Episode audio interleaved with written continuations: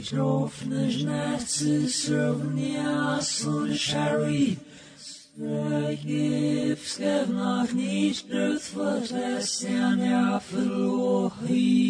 Welcome to the Extra Environmentalist. Your opposable thumb means nothing. This is what we want to be. We don't want to be Americans or Germans or English. We want to be extra environmentalists. Always feel wherever you go that you are a stranger, the outsider the one looking in. This is the viewpoint that makes all places the same to you.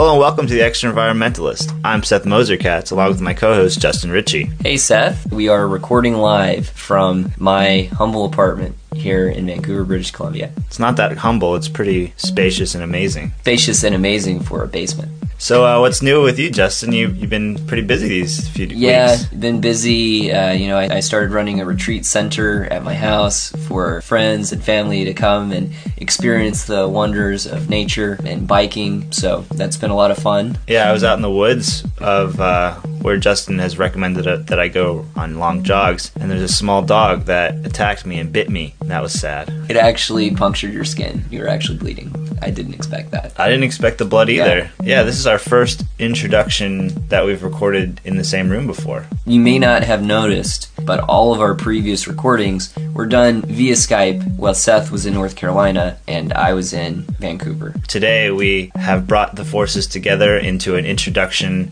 that will blow your mind. Definitely mind blowage. There's some mind blowage going on. Just pick up your mind, put it back in your head, and get ready to listen to our podcast. So today we have an interview with Kathy McMahon of Peak Oil Blues. It's a blog that's dedicated to dealing with depression, psychological anxiety, and other issues which result from learning and beginning to understand the consequences of peak oil, uh, what it means to be someone up and coming youth, 18 to 30 years old, basically the, the age range that Seth and I are in dealing and understanding these issues. That's what we're doing today. And this is a great episode if you're just getting started with the extra environmentalist. And for your friends, uh, send us around and let them hear what the goodness that we're spewing is all about. Yeah, definitely some spewing goodness, just like a tapped oil well. So sit back and relax and enjoy the latest episode of the Extra Environmentalist.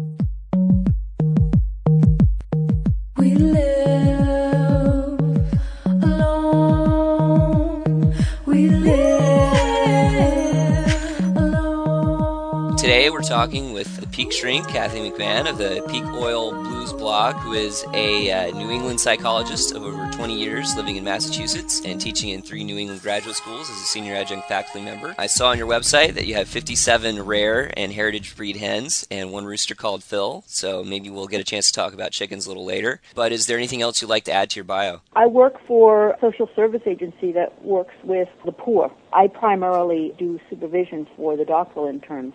Excellent. So, what is the problem of peak oil? Pretend I'm a family member that you care about, but I'm completely oblivious to the issue. I've never thought of it. I think the future is going to be more or less like the present. How would you approach me and, and explain the problem of peak oil to me? Well, I mean, I first need to understand where you're coming from and the extent to which you're open to new ideas. Because there's some people who just aren't.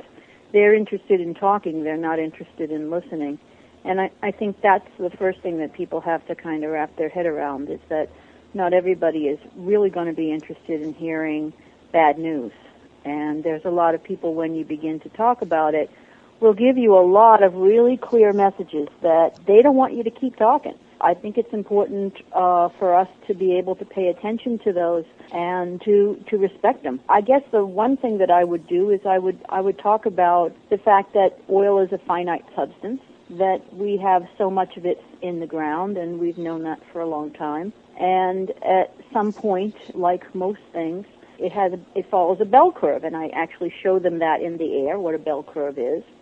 And that when we first started tapping oil, it was like those gushers that you see on a lot of the old movies where the oil just came jumping out of the ground, and we were busy trying to catch it all. And uh, be able to collect it all together. But over time, all the easy stuff went away and we had to dig deeper and deeper. You know, we're at the point now where we have to go into, you know, pretty difficult places. And the one thing that's very, very difficult for a lot of people to understand is how absolutely and positively dependent we are on oil itself. That most of the things that we use every day are made with oil, and if they're not made of oil, they're certainly made with oil.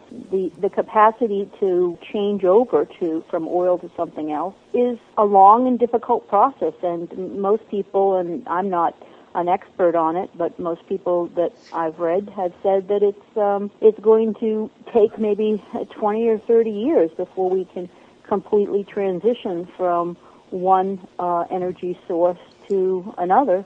And so in the interim, we're going to have uh, big problems. And I would say to them, and that sort of frankly scares me. I think the one thing I think is important that most people don't stress about peak oil is how it affects them personally and what emotions it brings up in them personally going on that emotional feel, uh, I have a lot of friends who, when I talk about this stuff to them and I tell them that, that peak oil is an issue, they say I'm just being pessimistic. What are your views of pessimism versus optimism, and how does that classification fit into our understanding of peak oil? You know, again, I think that we, we've got a love affair with almost delusional optimism in this country.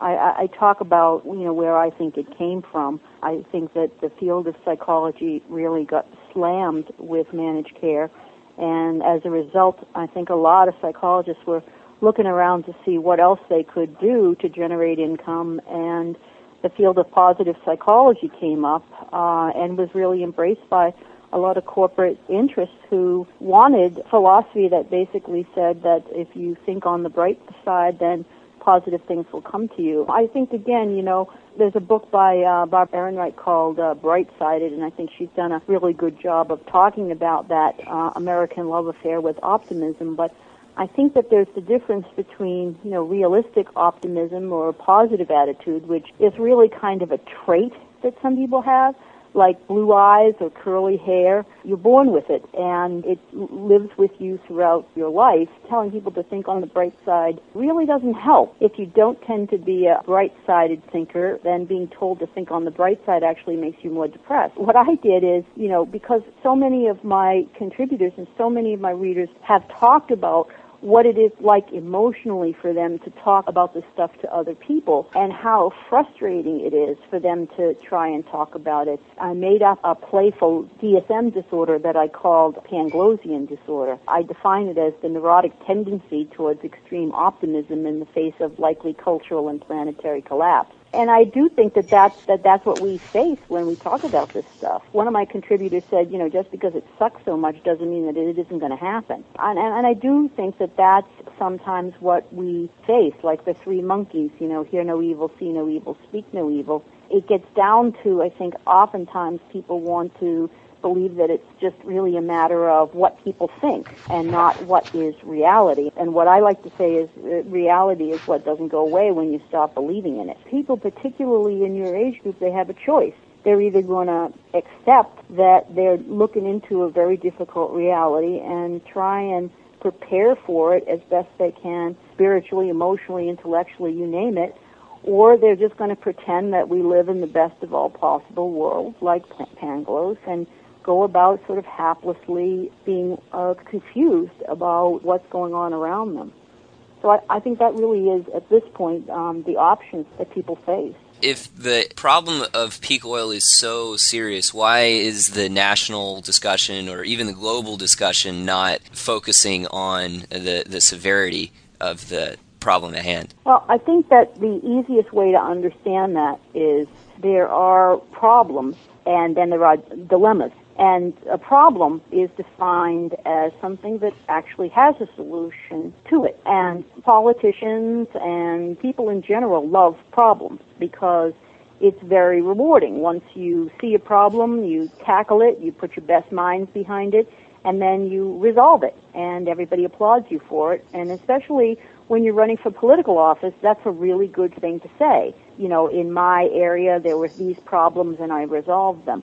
But a dilemma is really different. And I like Woody Allen's definition of a dilemma when he says, and I'm quoting here, mankind faces a crossroads. One path leads to despair and utter hopelessness, and the other to total extinction.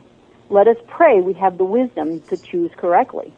And it, and that's a really funny line, right? Yeah. Um, a dilemma offers a number of solutions or possibilities, but none of those are really practically acceptable to anybody. You know, it's like me saying to you, Justin, would you like to be blinded or do you want your tongue cut off? I don't want either one of those. You know, give me another choice. You know, the Chinese define a dilemma as the to advance or to retreat becomes equally difficult. It's like between a rock and a hard place. No matter which way you go, you're going to face problems. I think what we're realizing, the more that you study and, and learn about peak oil, the more that you realize that it's not just peak oil that we're facing. Peak population and it's peak soil, it's peak water, and it's peak economics because right now this country is in a Great Depression. We don't talk about it just like we didn't talk about it the last time we were in a Great Depression until we were all out of it. And then we looked back and said, wow, isn't that terrible? But remember that during that time it was not only the World War, but that we were a force for oil. You know, one of the reasons why it was we were so desirable to get into World War II is that we had so much oil. It was very easy when you had a superior energy force to, to do a lot of things, and that, and that certainly is what happened. Over the last 150 years, we've created a society that, that runs on oil. And it's inevitable that we would have done so because it's just such incredibly inexpensive, convenient, energy dense stuff. The problem, of course, is that oil is a non renewable resource. So even when we first started using the stuff, we knew that eventually we'd run out. At some point, since oil is a finite resource, you, you can't keep raising production. Usually, this is about the halfway point. When you've depleted half of the resource, it becomes harder and harder to raise production. Doesn't mean you run out, and a great deal of oil is still coming out of the ground. If we were to peak tomorrow, we'd still have 82.5 million barrels coming out of the ground every day, but it would be really hard to get 83.5 million barrels. We know that the end of cheap oil is imminent, but we refuse to believe it rate with which oil has been coming out of the ground has stagnated. It's stagnated at 84 million barrels of oil a day, which sounds like an incredible number, but that's what we use to power ourselves at today's rate of use. And as the world population continues to grow and as prosperity presumably continues to grow and people power up in their energy use, we get to a situation where there isn't any excess capacity to keep that powering going. And at some point, you end up with a flat supply and a growing demand, and you have serious problems. And that's the nature of peak oil. Discoveries of new oil peaked right around 1963 64. Uh, that was a long time ago. So we're not talking about a couple of years of, of bad luck in exploration. This is a long established trend. We've been discovering less oil with every passing year. It's at the point now where we're extracting and using about four or five barrels of oil for every one that we discover. Now, the oil industry responded in a number of ways, but one of the things it did was begin developing some amazing new technologies to help it find more oil faster. And despite this huge investment in technology and these great leaps forward, the, the rates of discovery are still declining country after country is reaching its own national all time oil production peak and going into decline. The U.S. was one of the first to do it back in 1970 and now something like 30 or 33 countries are past their peak. And so it's inevitable that within the very next few years, we'll see the global peak in oil production. Nobody's ready for that. We've had three or four hundred years of fossil fuel. It's coming to an end. Is, is that an historic turning point? It's breathtaking. The whole world runs by oil. This is an oil culture if historians look back from generations in the future and they look back at our period of time in history, they'll say that's the oil people. We grow our food in petrochemical fertilizers and pesticides, oil. Our plastic and building materials are derived from petrochemicals. Our pharmaceutical products are primarily petrochemical based. Our clothes, most of them are synthetics made of petrochemicals. Our power, our heat, our transport, our light, this is the oil era. We are not going to run Walmart, Walt Disney World, and the interstate highway system on solar or wind or hydrogen or coal or syn fuels made from coal or the products of the Alberta tar sands or recycled French fried potato oil or any of the things that people are imagining. Uh, you need this underlying oil economy to even fabricate the solar equipment, you know, to get the wires, to get the plastic films, to get, to, to get the aluminum frames, the silicon components. You need manufacturing procedures that take a lot of energy. It's, it's not as though these things are free. And, and we're used to imagining that we get all the stuff because we've had in the background of our lives for our whole lives, we've had this oil economy that furnishes us with all this stuff. All the structures that now exist are urban formations, our transportation systems, our means of getting food, globalization as an economic model, capitalism as an economic model, which depends upon constant expansion and growth and ever more resources. It cannot possibly continue to exist because they're all based on the root base of all of it is the existence of cheap energy. In order to avoid a deflationary depression, we have to have continual growth in the money supply, which has to be based on continual growth in economic activity, which must be based on the continual growth in available energy and raw materials. We've built an economy based on the idea that, that it has to grow every year or else collapse.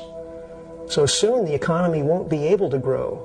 And all signs are that we may be facing a kind of global economic collapse because of peak oil. We simply must balance our demand for energy with our rapidly shrinking resources. By acting now, we can control our future instead of letting the future control us. With peak oil being a, a very politically untenable subject, to broach and politicians not really even wanting to discuss that dilemma. What kind of politician and what kind of political figure needs to come to power? What needs to happen so that those issues become the conversation? And do you think that is even something that can happen in a time where peak oil is so bountiful? Will that happen in time? I think that most politicians look at the last Debbie Downer that we had in politics, and that and that was Jimmy Carter anybody can Google the energy speech by Jimmy Carter on the internet and can read it and, and watch him give it. And he basically said all of the things that I'm saying now, which is that oil is finite and that the world is burning a lot of it and is going to continue to burn a lot and we waste a lot. If we don't do something, we're going to have a lot of planetary degradation and we're going to be in a tough spot. And I think that when people had a choice of choosing between him and, and a cowboy who basically promised us that, you know, it was going to be morning in America and we were going to be able to drive our big cars and waste our energy and, and, and it would never end, the party would never end, I think people went for uh, Ronald Reagan. It's not imaginable that politicians aren't well aware of the kinds of issues that we're facing right now certainly, you know, the various military across the world are, are aware of it and are talking about it. Uh, and they can't wait around for uh, people to politically to do something about it. They're they're doing something on their own about it. Uh, but I honestly think that you aren't going to be able to get a politician in office talking about this stuff unless you have a, a political groundswell. I, I was on a lecture tour in the Pacific Northwest and up into Canada, and I had an opportunity of speaking to many mayors. And one of the things that they said was, we can't get ahead of our constituents, or else we'll be out of office. And we're aware of peak oil. We, we know the kinds of problems that we're facing in the future. But if we get too far ahead of people, then they're just going to reject us and, and vote us right out of office. I, I think if you're thinking strategically about it, I think that you have to think first on working at a really local level with the with your neighbors and with your locality, your local folks, your local politicians to be able to influence the decisions they make. Uh, they're going to make that are going to directly influence you. But in terms of national politics, you know, I would say that it, it seems to me anyway to be kind of a futile gesture to expect that uh, anything on the national level is going to automatically uh, shift around just because we want it to. So when someone learns about the severity of the situation of peak oil, because you can just say to someone, you know, there's there's not a lot of oil left in the ground, or simply that we're reaching the midway point and extracting the oil. Some people might just say, oh well, you know, there's still half of it left, right? But once the severity of the lifestyle changes that would be necessary to deal with the situation start sinking in, and someone grasps the the gravity of it. So what what's a typical response or responses that people have? And again, this is based on the research that I've done over the last four and a half years at, at Peak Oil Blues. People write me and they have a, a number of reactions that are really common.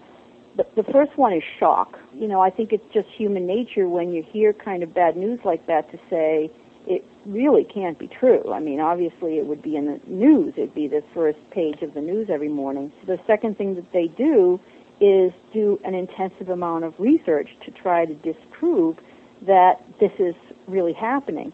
And the, the more technical and scientific background my readers have, my contributors have, the more likely they are to spend hours and days and weeks trying to research and trying to find the solution because you've got engineers who are paid to look at a problem and find a solution. And they see peak oil in this way as a problem and they are kept up at night. A lot of them talk about, you know, not being able to sleep. Uh, some of them write me at three in the morning and say, "This is my third night of not being able to sleep. I can't concentrate on work."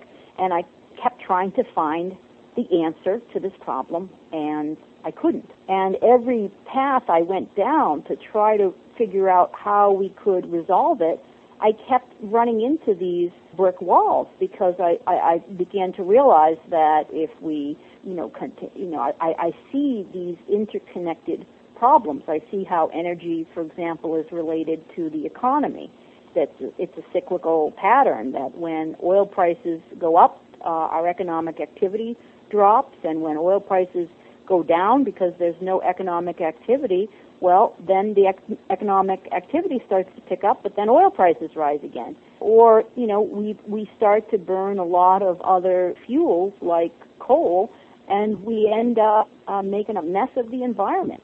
So they see that anywhere that they are going to go, they're facing another problem that is as equally as big or problematic as the one they're trying to solve. After that, a lot of folks, uh, and I don't know if the two of you have seen um, the movie The Matrix. I was at a university and we were in this lecture hall and it was dark and and it was monocolor and you know, and I was saying, well, you know, they they lived in this pod. It looks a lot like this, and and of course the university students were cracking up. And then what they do is through a, um, a, a technique, they're able to go into this virtual world where everything looks normal, and everybody who's living in it feels that it's normal, and they're acting normal, and there's nothing wrong, except that the folks that are from that pod realize that it's all illusory. Uh, illusory and that it's it's it is not reality at all. So I think initially my contributors look at that matrix and they start to long for all of the benefits that uh, an oil-rich world has given them, that they suddenly realize are not going to be there, and that the world in 20 years is going to be dramatically, dramatically different than the world that they're currently living in at first they really grieve that loss. And some of my, my readers talk about this incredibly interesting phenomenon called nostalgia for the present. I'll explain it this way. Let's say that you're peak oil aware and you go into a supermarket and you see in front of you all of these um, vegetables and fruit and you see a stack of bananas there and you say to yourself, ah, bananas. You know, I remember when you could just walk into a store and you could pick up bananas and they were really cheap. And you could just eat them every morning for breakfast. And it wasn't a big deal. You never even thought about the fact that they came thousands of miles away. You just never thought of it. And so they actually begin to long for a phenomenon that's right in front of them. And, and you can then see why people start to feel a little crazy, you know, because right. why are they why are they lamenting for something that they're standing in front of? And so I think that that nostalgia for the present does, I think, really interesting things to people. Uh, another sort of common phenomenon is that people will say, I'm walking down the street of my city and I look at the b- businesses that are along the street and then suddenly I see them all boarded up. And I look at a parking lot and I suddenly see all the cars burned out. And so what I want to say about that is I think that that process happens at an earlier stage and their reaction to that is grieving. And oftentimes the grief goes into depression or anger or all those kind of emotions that are, are natural when we're facing a sense of loss. But the interesting thing is, and I, and I think it just really does take about two years for people to go through this process.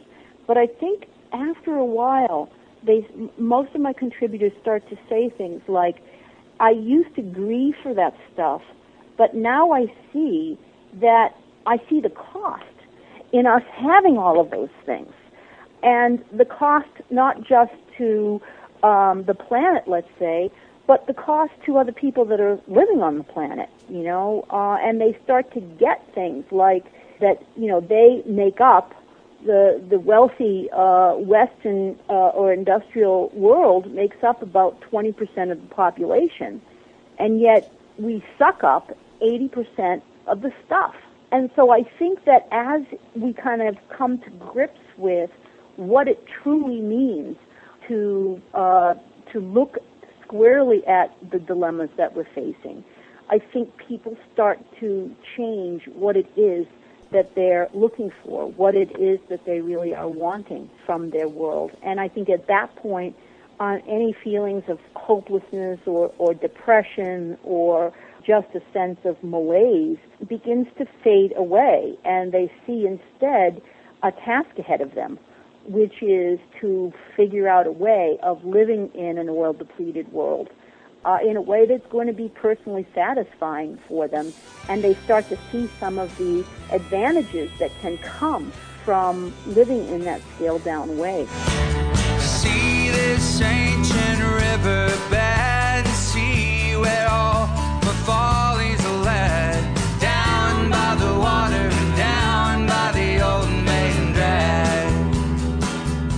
at least for me, I'm kind of on the other end of that two year process where, you know, I've, I've grappled with severe consequences of living in an age of uh, petro decline. And at least for me, what it's done is I've kind of taken on very large sense of gratitude for what we have now and even though I realize the the problems that it's engendered on the world and on future generations I feel very fortunate to have experienced such material Yeah. wealth on such a large Yeah. scale and I don't know is that normal Oh yeah, absolutely. I mean, how can you, you know, be staring at, you know, bananas and fruit from all over the world and know how much energy it took to get all that stuff there and not be enormously grateful? I mean, I had an interview and and and some one of the p- people who were writing in criticized me and said I was against technology. I mean, uh, that can't be farther from the truth. I, I rode an airplane, you know, tons and tons and tons of weight that flew in the sky at 600 miles an hour. How can you be anything but taken by that? And I think when you become peak oil aware, like you're saying, you, your jaw drops at the remarkable accomplishments that we've been able to do. And I think also that's part of the reason why it's so difficult to believe that it's not always going to be here because it is so incredible.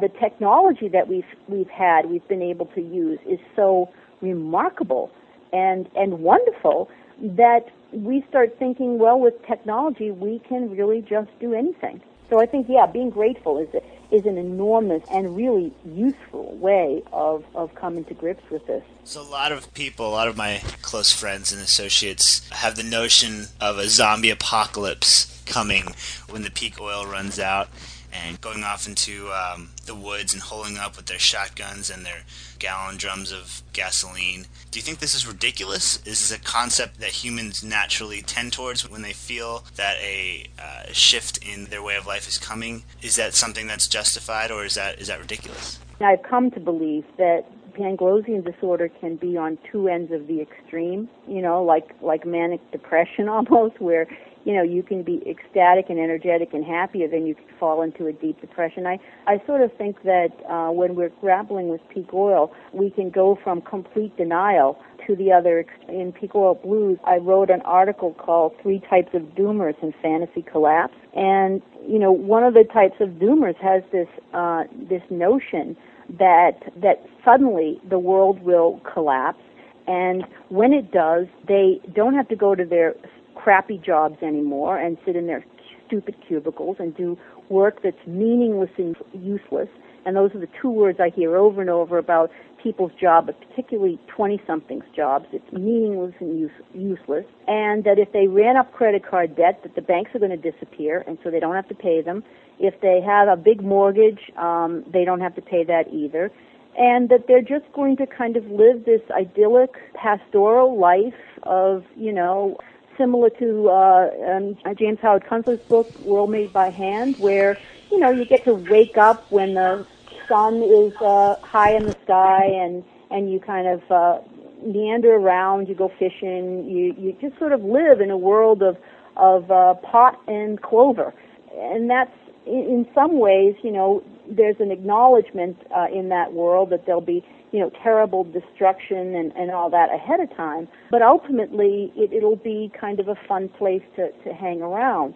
So I, I think that when you are talking about you know the the golden hordes coming I think that one of the things that we really don't look at is the what I think are the even more frightening realities of peak oil, which is that if people are, are going to come and take your stuff, it's because those people are the kids that you haven't given a summer job to in the last five years. Or they're the ones that you always mocked and looked down upon because they were manual laborers or you know that you live in a in a culture and that was one of the things that I saw in my tour I would go to places that would have gated communities and they would think, these folks that were living behind gated communities would think that they could hire a rent-a-cop at minimum wage with a pop gun in his back pocket, and when the golden hordes hit, that he would defend them against. I mean, which is the most absurd idea I've ever heard. I mean, on those gated communities, you might as well have a sign that says looting starts here. because, you know, that's basically what's going to happen you can't live in a safe world where you've got exceptional, uh, or a community where you've got extraordinary wealth right alongside tremendous poverty and think that when things get bad, that you're going to be all right because you got your solar panel and you've got your your solar hot water and you've got your food storage or whatever. And so I think what people don't kind of get is that they make fun, and this drives me crazy they often make fun, media makes fun of survivalists, and they portray them as guys with big beards and shotguns that live up on the hills with um, their can of beans. I mean, I know survivalists, and they are not like that at all. I mean, the survivalists that I know are fully aware that there's no way that they can live in isolation from the destruction that they imagine is very likely to come down. Very often they're what I call gray men, or what has been called gray men, which are guys that you work with, you know, guys that neighbors that you have. Uh, they look like everybody else. They never talk about this stuff, and yet they are preparing and they are aware that things are coming down and they're not going to be pleasant. People are comfortable talking about doomers with the beans and the beard and the, and the shotgun. But really, the survivalists that we really have to be concerned about, which no one ever talks about, are the ones that say, you know, the rest of the world is doomed, but I don't care because I got mine. You know, the ones that are, are you know, uh, wealthy and think that somehow that they can escape the fate that is going to be happening all around them. And, and so I think that that is another side of the Panglossian uh, dilemma which mm-hmm. is that on one side you've got complete denial, and on the other side you've got complete disasterizing, which is just going to happen in an instant. And what people don't really get is that instead of that sort of ideal doomer scenario, what we're really going to face is what a lot of us are facing right now, which are sucky jobs that we are uh, have to work a lot harder at because our employer knows that we're desperate for a job and they start making ridiculous demands on us and they start cutting our pay and our benefits. Yet the bank is not lowering their interest rates and the bank is not telling us that we can skip credit card payments. And so the real, I think, dilemmas and doom that we're facing gets ignored in favor of those extreme visions of like the road, like the movie The Road. The most depressing movie I've I've ever seen. I could only watch the first 30 minutes because they talked about how to commit suicide like five times in that 30 minutes. And you know, I think if you really wanted to be paranoid, right? If you mm-hmm. really wanted to be paranoid, you could ask yourself, why is it that we're seeing those kinds of movies um, in in the popular media right now?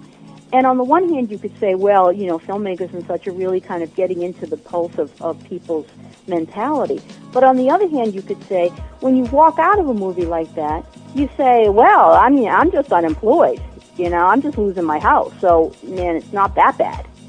Mm-hmm. That it almost is a way of, of sort of keeping in check, I think, the legitimate rage that people have mm-hmm. um, about what's going on economically in the country. Right. That's that's a really good point.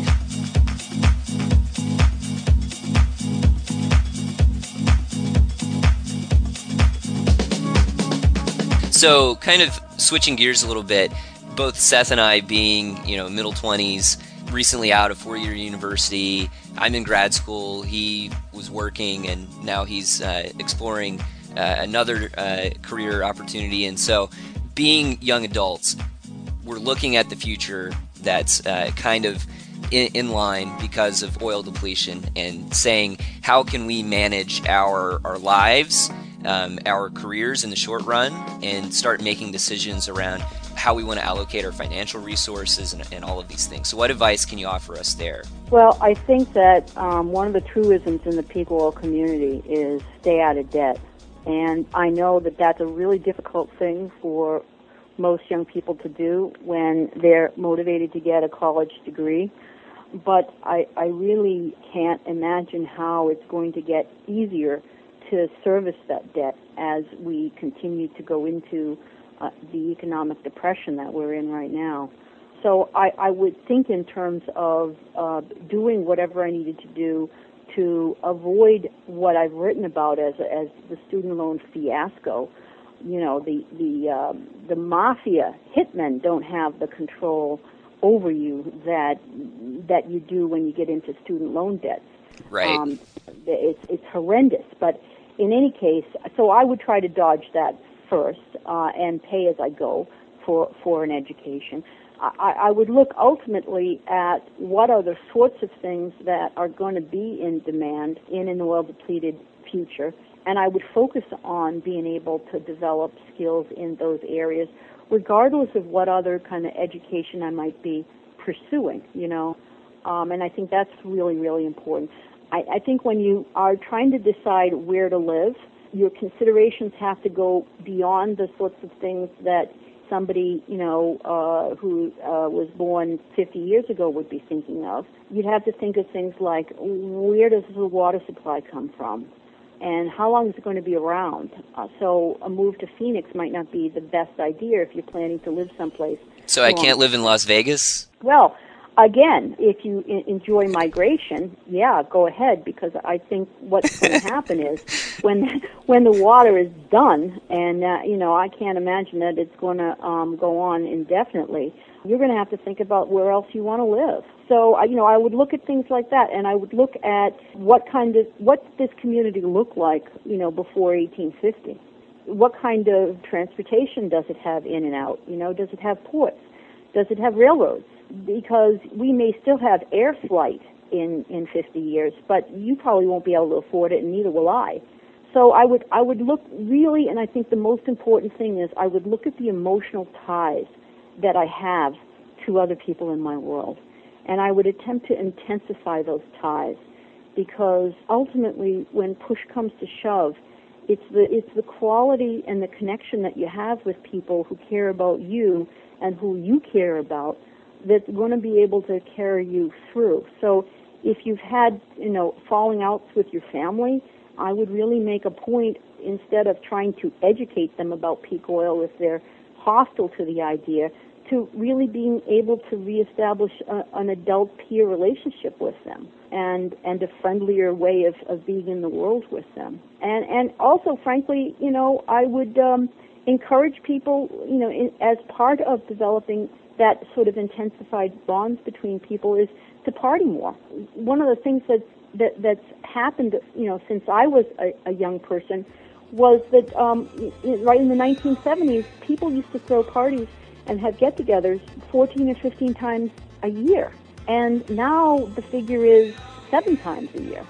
So that's a 45% drop in being able to get together and have good times together and just be able to have fun and get to know each other and relax together.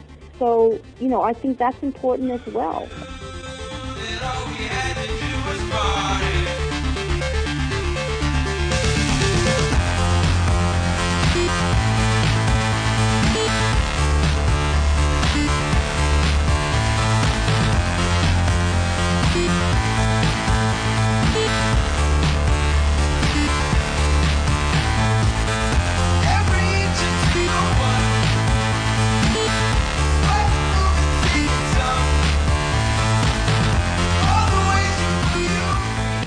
Able to be part of a community, being able to have more realistic goals about what you're expecting from other people. I like to say people are annoying, and because of fossil fuel, we've, we've come to the opinion that we shouldn't have to be annoyed by other people because if we're annoyed, we can just find our designer friends in another part of the city or you know, we can basically worship with people who think just like we do or, or whatever, you know we're facing a world that is going to become a lot more local and a lot more personal and a lot more one-on-one relationships between people. And so I think that any, you know, anything that a person in their mid to late 20s can do to learn how to establish better relationships between themselves and their friends or themselves and and um, their family or you know themselves and the folks that they work around and work with i think is a really good idea. So i'm not going to throw money in my 401k hit it rich on the stock market and buy a yacht and several vacation homes? You know, again, you don't you don't go to a podiatrist to um, to to have your teeth cleaned, and and I don't think you go to a psychologist to ask for financial advice um, because that that's not really what I, I do. But you know, I think you need to really seriously look into what happened during the last Great Depression. You have to really understand the difference between an inflationary period and a deflationary period, and the order that those usually come in, and and what it actually means, even if you're like me and and you don't really um, have a lot of background in economics. I think uh, Nicole Foss Stoneleigh from the Automatic Earth for for twelve dollars uh, you can get somebody who's a, a lot more educated talking about these issues uh, and and that's her, her site is the Automatic Earth and she has a a lecture where she goes into the difference between those.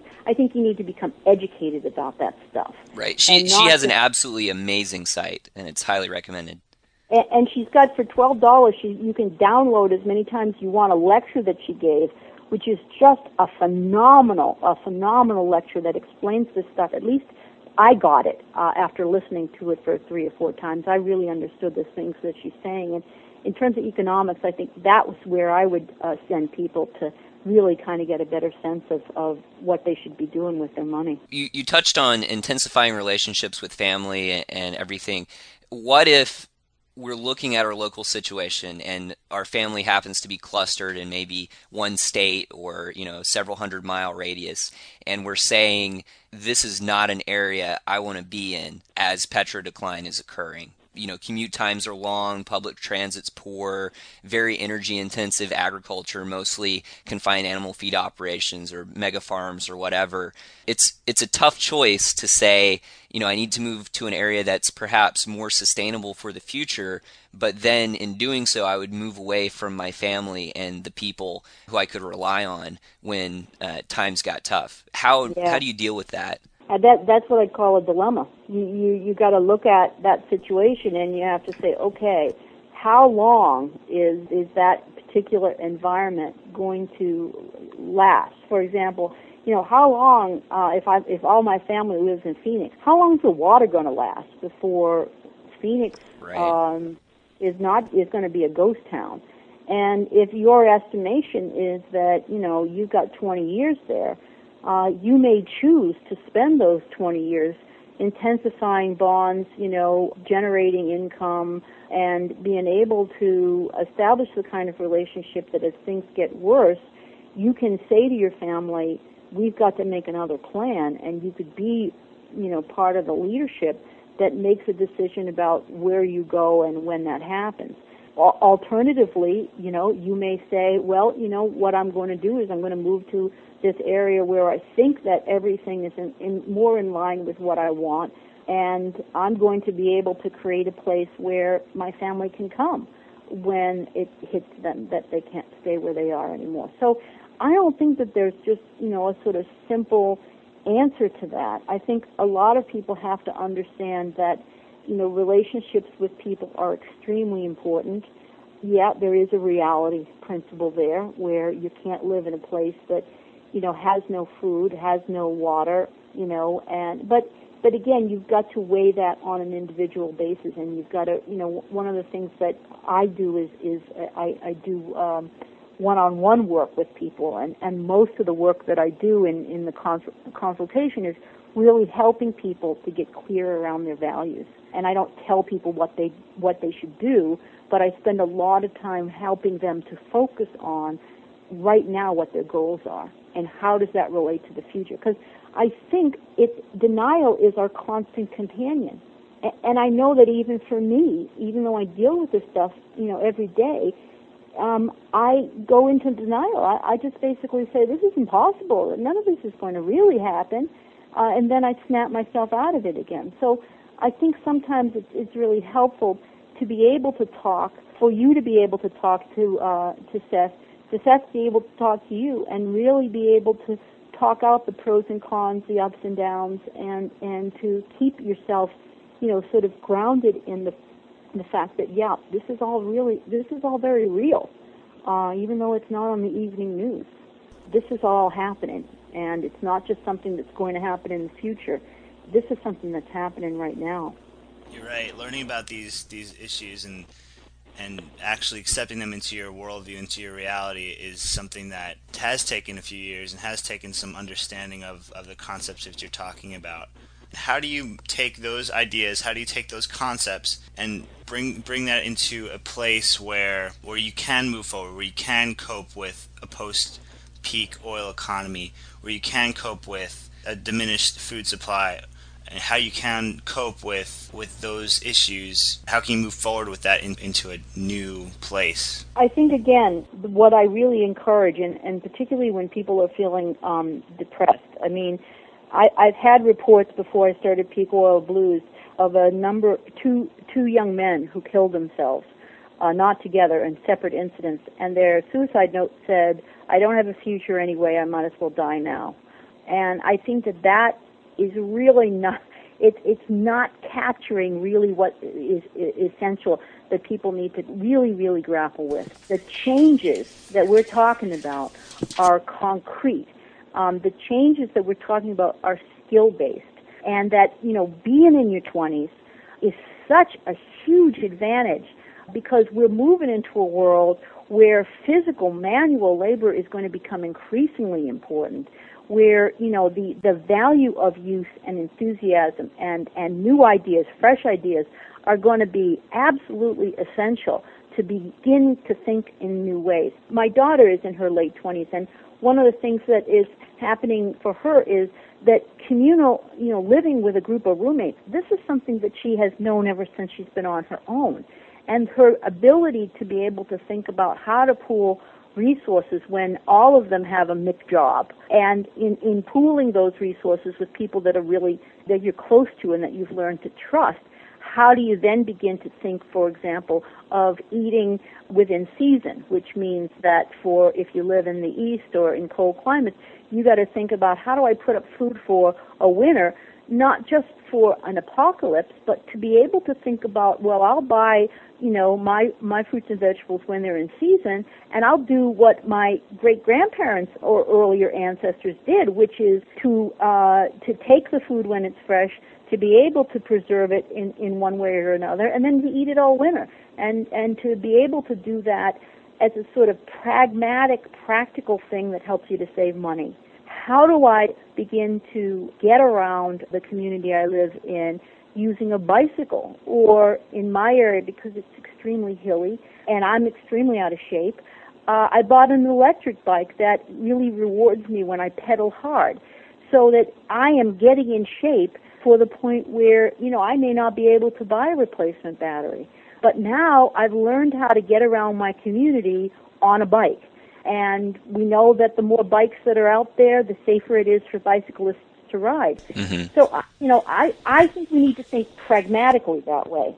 Instead of globally, we need to think every single day when I wake up, what are the things that I'm currently doing where I really need to have fossil fuel as opposed to what are those things that I'm doing which just makes it easier for me to have it. It's just an easier way for me to live when my heat is up as opposed to you know, really toughening up and, and being able to use less, putting on a sweater, you know, um, doing more physical activity, keeping a cold house at night for economics, not just for environmental reasons or not just for peak oil reasons. So I, I think getting really down and dirty, getting really local, really seeing what the problems are in your particular community, really deciding to work with in your immediate community to do stuff that really has to get done.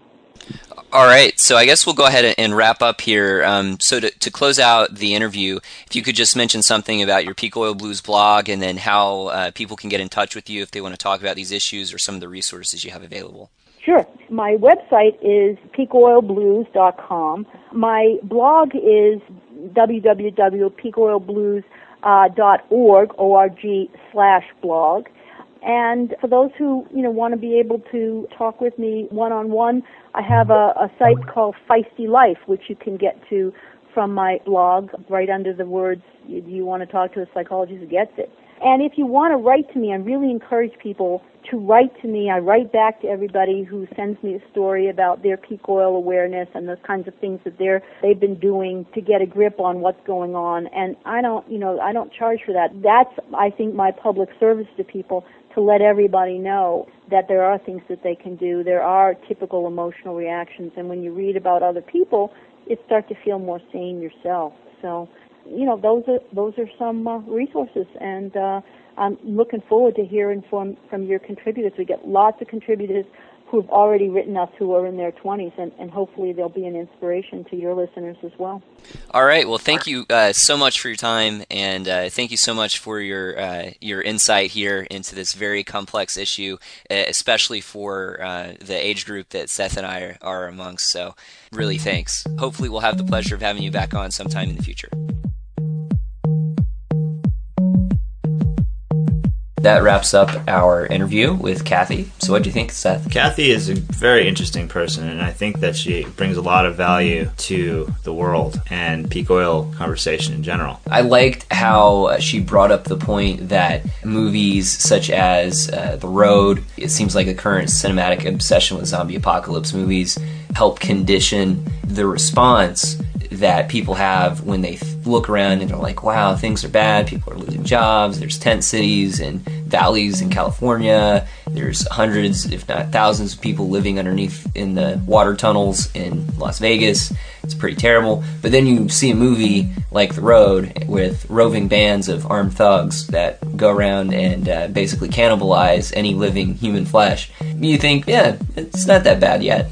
And so it's like, maybe like my life isn't that bad. Or maybe there aren't thousands of screaming uh, mindless zombies running after me to consume me. Things aren't that bad, but in reality, things are very bad, very dire. And what's exciting about being young in this time period is that we have our whole lives ahead of us and we have a significant challenge. And perhaps more than any of the most recent generations, we have the ability to really take our individual talents as people and let them shine through. I liked when she said, all you have to do is party. I'm okay with that suggestion as well. I think we can make that happen. So if you like this episode of The Extra Environmentalist, go to our website, extraenvironmentalist.com, and that has some wwws before it. Or you can email us at podcast at extraenvironmentalist.com. Also, don't forget we have a voicemail inbox, and I think in a future episode we might start a poll question where you can call in and answer poll question. So that'll be exciting. So if you have suggestions for poll questions, send them our way. Also, we have a Facebook page now, so go on there, like us. I think it's basically just Seth and me. Everyone out there in podcast land, be tuned for our next show, which will be coming out in the next 10 to 15 days. And don't forget to check out the show notes for links to all of the music that we've used in the podcast, and a significant thanks to all the artists who put their music up on a daily basis on music blogs for me to listen to, download, and then give to Seth so he can incorporate it into the podcast. All right, so that uh, wraps it up for episode number six. We're definitely six more episodes further into this adventure than I ever thought we'd be a few months ago. So that's exciting. Heck yeah. All right. Later.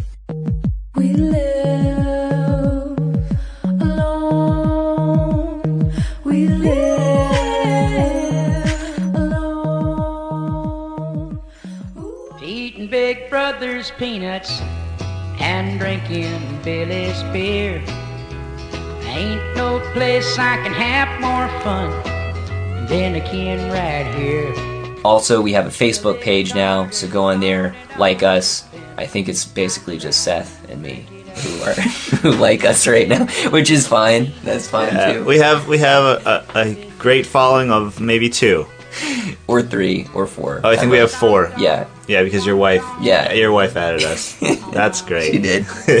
At least that's a bonus. I'm glad she chose to like us. Um, Half past nine is gone. The telephone rings, yeah, it's for me. She said, Where you been, dear? I've been eating Big Brother's peanuts and drinking Billy's beer. Hi, this is Kevin, and this is for Seth and Justin. Just wanted to commend you on an amazing first five podcast episode. I specifically wanted to leave a comment about the Doug Lain and KMO exchange. I wanted to say that you did a great job facilitating that, and as a subscriber to both Diet Soap and C-Realm, I found that to be extremely interesting, and I would have to say that it really enlightened me with the models of thought that we use, specifically in Doug Lain's case, his political ideologies and how the structure of that really shapes the way that we think about our world. And we need to think about our world in a more comprehensive and enlightened and open way, in much the same way that Neil Kramer advocated during the transitional tour. But just wanted to let you know that and say that we really need to create unity and not division. We need to come together, educate ourselves, and move forward to create the world in which we hope to live in. Again, uh, great job on the podcast, and uh, keep the production quality high. I mean, you guys are doing a great job. Hope to catch you guys soon and listen to another great podcast. Talk to you later. Bye.